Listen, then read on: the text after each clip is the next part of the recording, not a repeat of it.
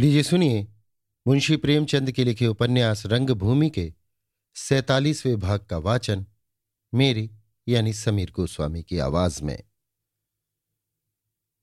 संध्या हो गई थी। मिल के मजदूर छुट्टी पा गए थे। आजकल दूनी मजदूरी देने पर भी बहुत थोड़े मजदूर काम करने आते थे। पाणीपुर में सन्नाटा छाया हुआ था। वहाँ अब मकानों के भग्नावेश के सिवा कुछ नज़र न आता था। हाँ वृक्ष अभी तक ज्यों के त्यों खड़े थे। वो छोटा सा नीम का वृक्ष अब सूरदास की झोपड़ी का निशान बतलाता था।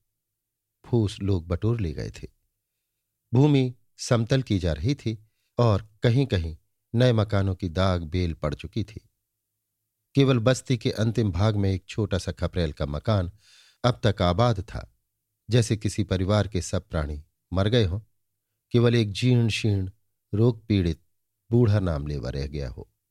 यही कुलसुम का घर है, जिसे अपने वचनानुसार सूरदास की खातिर से मिस्टर जॉन सेवक ने गिराने नहीं दिया है। द्वार पर नसीमा और साबिर खेल रहे हैं और ताहिर अली एक टूटी हुई खाट पर सिर झुकाए बैठे हुए हैं। ऐसा मालूम होता है कि महीनों से उनके बाल नहीं बने। शरीर दुर्बल है, चेहरा मुरझाया हुआ। आँखें बाहर को निकल आई हैं। सिर के बाल भी खिचड़ी हो गए हैं। कारावास के कष्टों और घर की चिंताओं ने कमर तोड़ दी है। काल गति ने उन पर बरसों का काम महीनों में कर डाला है। उनके अपने कपड़े जो जेल से छूटते समय वापस मिले हैं, उतारे के मालूम होते हैं। प्रातःकाल वो नैनी जेल से आए हैं और अपने घर की दुर्दशा ने उन्हें इतना शुद्ध कर रखा है कि बाल बनवाने तक की इच्छा नहीं होती। उनके आँसू नहीं थमते, बहुत मन को समझाने पर भी नहीं थमते। इस समय भी उनकी आँखों में आँसू भरे हुए हैं। उन्हें रह रहकर माहिर अली पर क्रोध आता है और वो एक लंबी सांस खींच कर रह जाते हैं।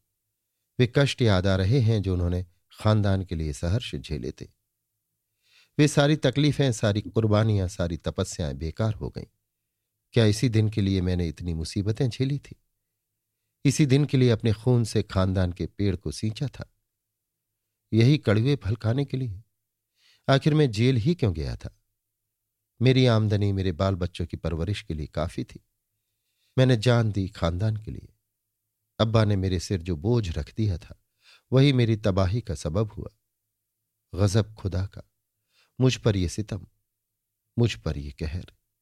मैंने कभी नए जूते नहीं पहने। बरसों कपड़े में थिगलियाँ लगा लगा कर दिन काटे। बच्चे मिठाइयों को तरस तरस कर रह जाते थे। बीवी को सिर के लिए तेल भी मयसर न होता था। चूड़ियाँ पहनना नसीब न था।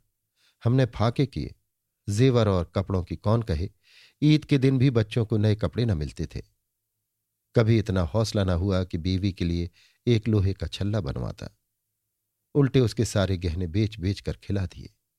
इस सारी तपस्या का ये नतीजा। और वो भी मेरी गैर हाजिरी में। मेरे बच्चे इस तरह घर से निकाल दिए गए।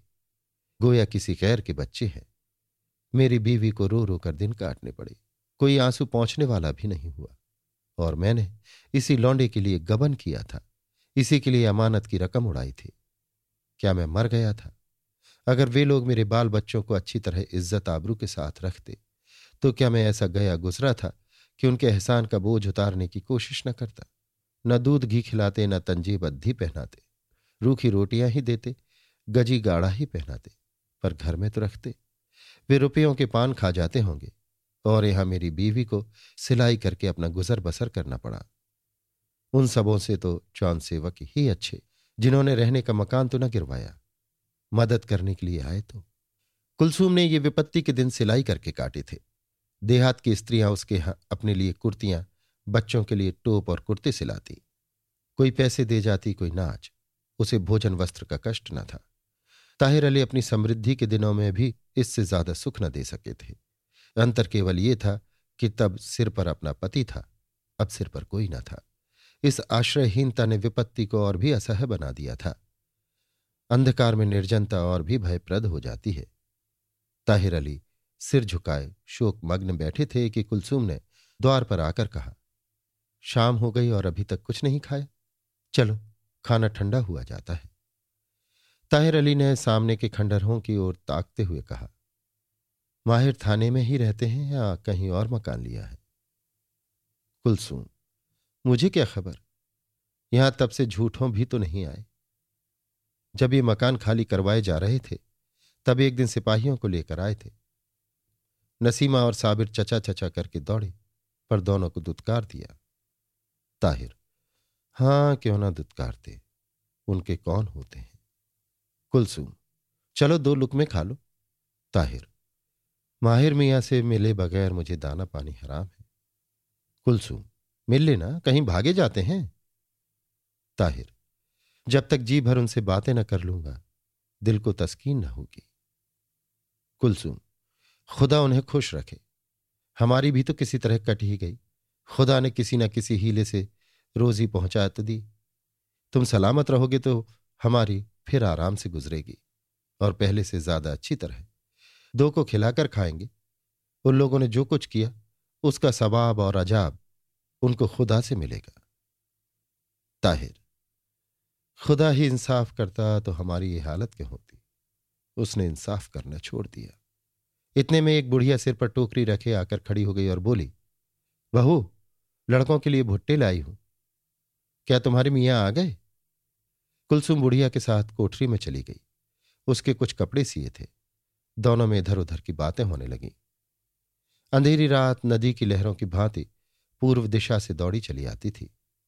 वे खंडहर ऐसे भयानक मालूम होने लगे मानो कोई कब्रिस्तान है। नसीमा और साबिर दोनों आकर ताहिर अली की गोद में बैठ गए। नसीमा ने पूछा, अब्बा, अब तो हमें छोड़कर न जाओगे? साबिर, अब जाएँगे तो मैं इन्हें पकड़ लूँगा। देखें कैसे चले जाते हैं। ताहिर, मैं तो तुम्हारे लिए मिठाइयाँ भी न लाया। नसीमा, तुम तो हमारे अब्बा जान हो। तुम नहीं थे तो चचा ने हमें अपने पास से भगा दिया था। साबिर पंडा जी ने हमें पैसे दिए थे। याद है ना नसीमा? नसीमा, और सूरदास की झोपड़ी में हम तुम जाकर बैठे तो उसने हमें गुड़ खाने को दिया था। मुझे गोद में उठाकर प्यार करता था। साबिर उस बेचारे को एक साहब ने गोली मार दी, अब्बा। मर गया। नसीमा, यहाँ पलटन आई थी, अब्बा। हम लोग मारे डर के घर से ना निकलते थे। क्यों साबिर?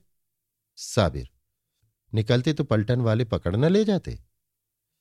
बच्चे तो बाप की गोद में बैठकर चहक रहे थे, किंतु पिता का ध्यान उनकी ओर ना था। वो माहिर अली से मिलने के लिए विकल थे। अब अवसर पाया तो बच्चों से मिठाई लाने का बहाना करके चल खड़े हुए। थाने पर पहुंचकर पूछा तो मालूम हुआ कि दरोगा जी अपने मित्रों के साथ बंगले में विराजमान है। ताहिर अली बंगले की तरफ़ चले। वो फूस का अठकौना झोपड़ा था, लताओं और बेलों से सजा हुआ। माहिर अली ने बरसात में सोने और मित्रों के साथ विहार करने के लिए इसे बनवाया था। चारों तरफ़ से हवा जाती थी। ताहिर अली ने समीप जाकर देखा तो कई भद्र पुरुष मसनत लगाए बैठे हुए थे। बीच में पीकदान रखा हुआ था। खमीरा तंबाकू धुआंधार उड़ रहा था। एक तश्तरी में पान इलायची रखे हुए थे। दो चौकीदार खड़े पंखा झल रहे थे। इस वक्त ताश की बाजी हो रही थी। बीच बीच में चुहल भी हो जाती थी। ताहिर अली की छाती पर सांप लौटने लगा। यहाँ ये जल से हो रहे हैं। ये ऐश का बाज़ार गर्म है और एक मैं हूँ कि कहीं बैठने का ठिकाना नहीं। रोटियों के लाले पड़े हैं। यहाँ जितना पान तंबाकू में उड़ जाता होगा। उतने में मेरे बाल बच्चों की परवरिश हो जाती। मारे क्रोध के ओठ चबाने लगे। खून खोलने लगा। बेधड़क मित्र समाज में घुस गए और क्रोध तथा ग्लानी से उन्मत्त होकर बोले, माहिर, मुझे पहचानते हो कौन हूँ? गौर से देख लो। बड़े हुए बालों और फटे हुए कपड़ों ने मेरी सूरत इतनी नहीं बदल डाली है कि पहचाना ना जा सकूँ। बदहाली सूरत को नहीं बदल सकती। दोस्तों, आप लोग शायद ना जानते होंगे मैं इस बेवफा दगाबाज कमीने आदमी का भाई हूँ। इसके लिए मैंने क्या क्या तकलीफें उठाई, ये मेरा खुदा जानता है। मैंने अपने बच्चों को, अपने कुनबे को, अपनी जात को इसके लिए मिटा दिया। इसकी माँ और इसके भाइयों के लिए मैंने वो सब कुछ सहा, जो कोई इंसान सह सकता है। इसी की जरूरतें पूरी करने के लिए, इसके शौक और तालीम का खर्च पूरा करने के लिए मैंने कर्ज लिए। अपने आका की अमानत में खयानत की और जेल की सजा काटी। इन तमाम नेकियों का ये इनाम है कि इस भले आदमी ने मेरे बाल बच्चों की बात भी न पूछी। ये उसी दिन मुरादाबाद से आया, जिस दिन मुझे सजा हुई थी। मैंने इसे तांगे पर आते देखा। मेरी आँखों से आँसू छलक आए। मेरा दिल बल्लियों उछलने लगा कि मेरा भाई अभी आकर मुझे दिलासा देगा और खानदान को संभालेगा। पर यह एहसान फरामोश आदमी सीधा चला गया। मेरी तरफ़ ताका तक नहीं, मुँह फेर लिया। उसके दो चार दिन बाद ही अपने भाइयों के साथ यहाँ चला आया। मेरे बच्चों को वहीं वीराने में छोड़ दिया। यहाँ मजलिस सजी हुई है, ऐश हो रहा है, और वहाँ मेरे अंधेरे घर में चिराग बत्ती का भी ठिकाना नहीं। खुदा अगर मुनसिफ होता तो इसके सिर पर उसका कहर बिजली बनकर गिरता, लेकिन उसने इंसाफ करना छोड़ दिया। आप लोग इस जालिम से पूछिए कि क्या मैं इसी सलूक और बेदर्दी के लायक था? क्या इसी दिन के लिए मैंने फकीरों की सी ज़िंदगी बसर की थी? इसको शर्मिंदा कीजिए। इसके मुँह में कालिख लगाइए, इसके मुँह पर थूकिए। नहीं, आप लोग इसके दोस्त हैं। मुरवत के सबब इंसाफ ना करेंगे। अब मुझी को इंसाफ करना पड़ेगा। खुदा गवाह है और खुद इसका दिल गवाह है कि आज तक मैंने इसे कभी तेज निगाह से भी नहीं देखा। इसे खिलाकर खुद भूखो रहा, इसे पहनाकर खुद नंगा रहा। मुझे याद ही नहीं आता मैंने कब नए जूते पहने थे, कब नए कपड़े बनवाए थे। इसके उतारों ही पर मेरी बसर होती थी। ऐसे जालिम पर अगर खुदा का अजाब नहीं गिरता तो इसका सबब यही है कि खुदा ने इंसाफ करना छोड़ दिया। ताहिर अली ने जल प्रवाह के बेग से अपने मनोदगार प्रकट किए और इसके पहले कि माहिर अली कुछ जवाब दें, या सोच सकें कि क्या जवाब दो, या ताहिर अली को रोकने की चेष्टा करें। उन्होंने झपट कर कलमदान उठा लिया और उसकी स्याही निकाल ली और माहिर अली की गर्दन ज़ोर से पकड़कर स्याही मुँह पर पोत दी। तब तीन बार उन्हें झुक झुक कर सलाम किया और अंत में ये कहकर वहीं बैठ गए। मेरे अरमान निकल गए। मैंने आज से समझ लिया कि तुम मर गए और तुमने तो मुझे पहले ही से मरा हुआ समझ लिया है। बस, हमारे दरमियान इतना ही नाता था। आज ये भी टूट गया। मैं अपनी सारी तकलीफों का सिला और इनाम पा गया। अब तुम्हें अख्तियार है, मुझे गिरफ़्तार करो, मारो, पीटो, जलील करो। मैं यहाँ मरने ही आया हूँ। ज़िंदगी से जी भर गया। दुनिया में रहने की जगह नहीं। यहाँ इतनी दगा है, इतनी बेवफाई है, इतना हसद है, इतना कीना है कि यहाँ ज़िंदा रहकर कभी खुशी नहीं मैसर हो सकती। माहिर अली स्तंभित से बैठे रहे, पर उनके एक मित्र ने कहा, मान लीजिए इन्होंने बेवफाई की, ताहिर अली बोले, मान क्या लूँ साहब? भुगत रहा हूँ, रो रहा हूँ, मानने की बात नहीं है। मित्र ने कहा, मुझसे गलती हुई, इन्होंने ज़रूर बेवफाई की। लेकिन आप बुज़ुर्ग हैं।